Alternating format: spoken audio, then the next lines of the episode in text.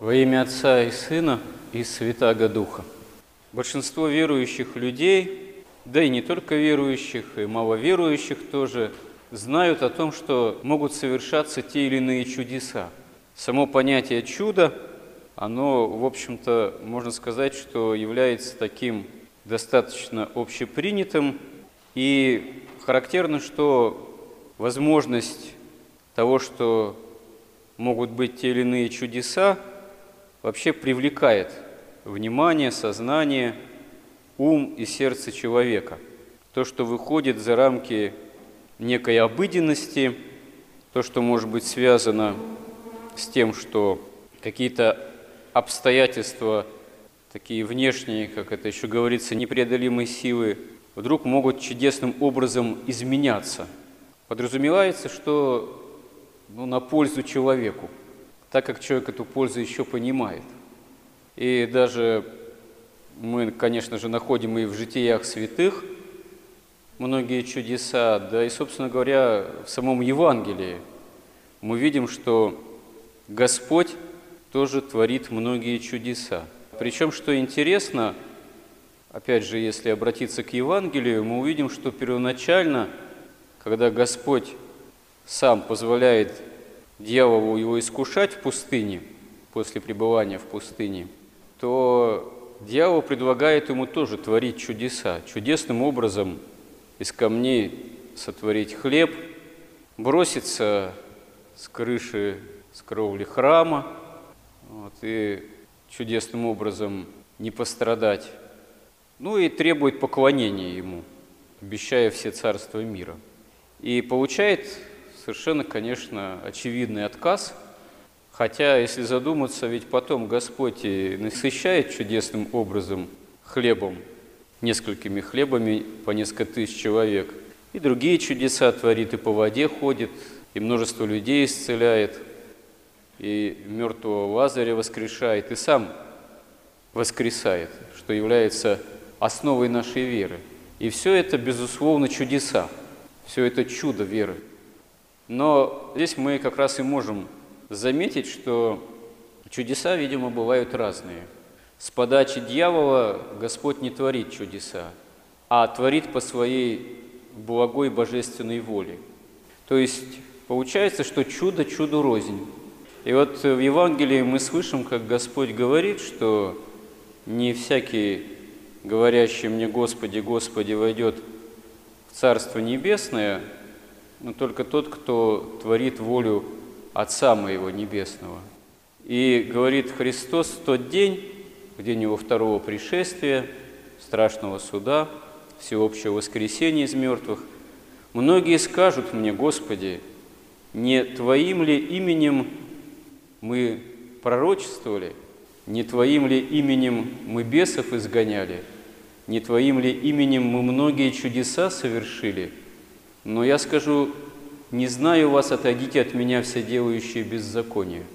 Действительно, стоит задуматься, какой же парадокс. Ведь те, кто будут иметь основание восклицать, что они творили чудеса и даже бесов изгоняли и пророчествовали, они, видимо, не лгут.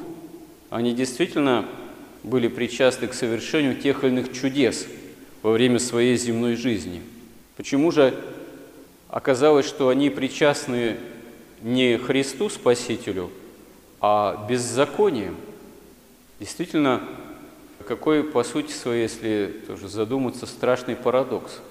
Оказывается, критерий – это не чудеса, потому что чудеса могут твориться и беззаконным образом. И, кстати говоря, чудеса не только в христианстве происходят. В языческом мире, в истории языческих религий тоже есть описание чудес, мироточивых статуй языческих. Мы можем найти многие чудесные явления где-нибудь там в культуре индуистской, буддистской, где там йоги могут такое тоже творить, там, что, в общем, можно сопоставить с тем, что в Евангелии описывается по силе убедительности внешней воздействия. То есть само по себе некое чудо, нечто выбивающееся за рамки законов этого мира еще не есть сам по себе критерий. Потому что очевидно, что существует мир невидимый и духовный, Но этот мир невидимый и духовный, он неоднозначен.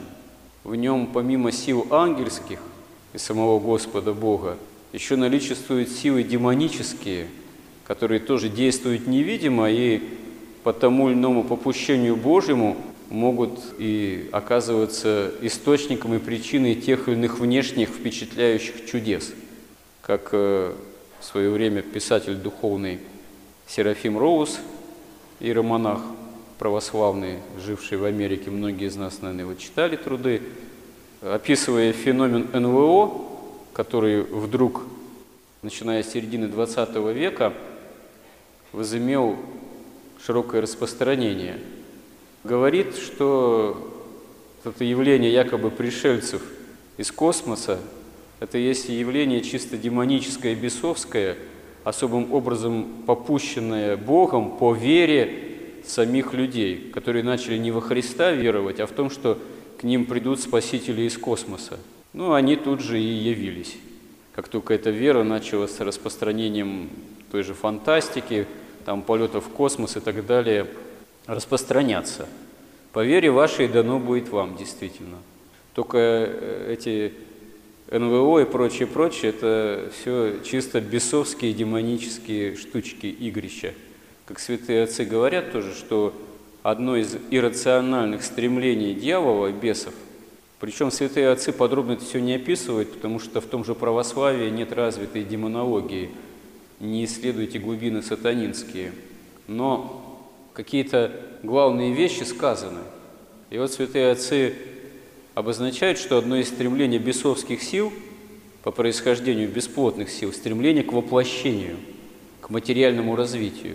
Неосуществимое в принципе, потому что по природе своей они бесплотные духи, ангельские первоначально, пока часть из них от Бога не отпала. И вот это вот стремление к воплощению неосуществимое – оно иногда принимает такие формы, попускаемые Богом, в зависимости от веры самого человека, от того, чему человек хочет поклоняться, к чему стремиться. Отсюда и возможность э, происхождения тех или иных чудес. Чудес на самом деле ложных и по сути своей демонических даже. И вот э, такое вот излишнее стремление обязательно жить чудесами, стремиться к чудесам, оно на самом деле ложное. Потому что самое главное чудо, которое нам даруется в церкви, это чудо общения с Богом, чудо возможности Бога общения нас, людей грешных, пораженными грехом, с самим Господом во Христе, и в особенности от чаши Христовой. Самое великое, содержательное, можно сказать, и исполненная всей полноты благодати, это чаша Христова. Это хлеб, который, не теряя своего вида внешнего хлеба, безусловно, для нас, верующих, и вообще, в принципе, совершенно безусловно, по заповеди Божией, по голговским страданиям Господа нашего Иисуса Христа, по Его светлому воскресению из мертвых – становится невидимо телом Христовым, и кровь, которая в чаше, становится невидимо для нас кровью Христовой. А если кто когда в этом сомневался, и это сомнение было Господом воспринято так, чтобы убедить, то бывали случаи, когда тело и кровь Христовы в чаше принимали вид действительно тела и вид действительно крови. Но только причащаться под видом действительно тела и крови, а не хлеба и вина, человеку невозможно. Поэтому Господь своей, по своей милости дарует свои тело и кровь нам в пищу под видом хлеба и вина. А изначально цена этого самое великое и страшное и непостижимое чудо явления любви Божией к нам на Голгофе, на кресте – когда реальная настоящая кровь Христова, Бога человеческая, истекает с креста из прободенного Бога человеческого ребра Христова. Вот это действительно и есть величайшее чудо спасения нам даруемое. А все остальное, оно, что в истории христианской есть, в истории церкви, и мы можем быть свидетелями чудес настоящих. Большинство из нас и являются свидетелями чудес, мироточения, икон, там еще чего-то. Это такое дополнение приложения, которое даруется нам часто по нашему маловерию. Не по нашей великой вере, а по нашему маловерию, чтобы нас укрепить на истинном пути обретения общения с Богом во Христе, а не по нашему достоинству и не по тому, чтобы нас чем-то особенно впечатлить. А стремиться искать какие-то чудеса, жить вот именно только поисками внешних чудес, иногда такое бывает, духовный парадокс, так сказать, в жизни христиан, искажение на самом деле, поиск именно чудес. Там такая икона, там такое чудо, там батюшка прозорливый, там бесов кто-то изгоняет. Вот надо туда бежать скорее и впечатлиться. Иногда можно так впечатлиться, что мало не покажется.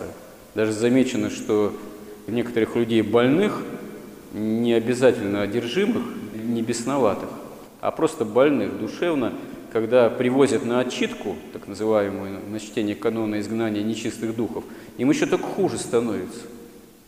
То есть бывает, конечно, когда человек на самом деле одержим, и этот канон, он применим в каком-то смысле правомерно. Но когда собираются толпы людей прямо неодержимых, а кто из любопытства, или, как говорят, вот мужа там привезла, он страстью винопития страдает, надо бы его отчитать. А он сам ни сном, ни духом вообще не понимает, что происходит. У него ни покаяния нет, ни веры толком, ни молитвы. И вот его везут на отчитку, чтобы он избавился от страсти винопития. Да бывает хуже только становится. Бывает на какой-то момент лучше, а потом еще приходит семь худших, как в Евангелии сказано. Потому что человек не имеет ни покаяния, ни веры на самом деле, ни стремления каяться. Вот, и с ним потом еще хуже становится. Таких случаев масса на самом деле. Ничто на самом деле применительно к человеку, к нам, не действует механически, автоматически, внешне, формально, без веры. Это есть магия, такое отношение, это есть магизм, который противоречит Евангелию и который в данном случае Господь и обличает, когда говорит, что «не знаю вас, отойдите от меня, все делающие беззаконие». Магия, магизм такой, стремление не по вере бороться лично с грехами, вот. А желание, чтобы что-то внешним образом происходило, я бы внешним образом спасался, да ладно спасался, моя бы жизнь внешняя от всех неприятностей, скорбей, болезней бы исправлялась бы, а я только Бога бы об этом попросил, или даже не знаю, Бога не Бога, а какие-то силы, там к экстрасенсу, колдуну, там на отчитку и так далее, в одном ряду почти бывает и такое. Вот это есть магизм на самом деле. Это не есть усилие веры, это не есть стремление исполнять евангельские заповеди. Это есть именно на самом деле такое искаженное и, в общем-то, богопротивное действие самого человека, от чего Господи нас избави и научи истинно искать общение с Господом, тем более, если мы причастны самому главному источнику, можем быть причастны, являемся причастны, его чаши евхаристической. Аминь.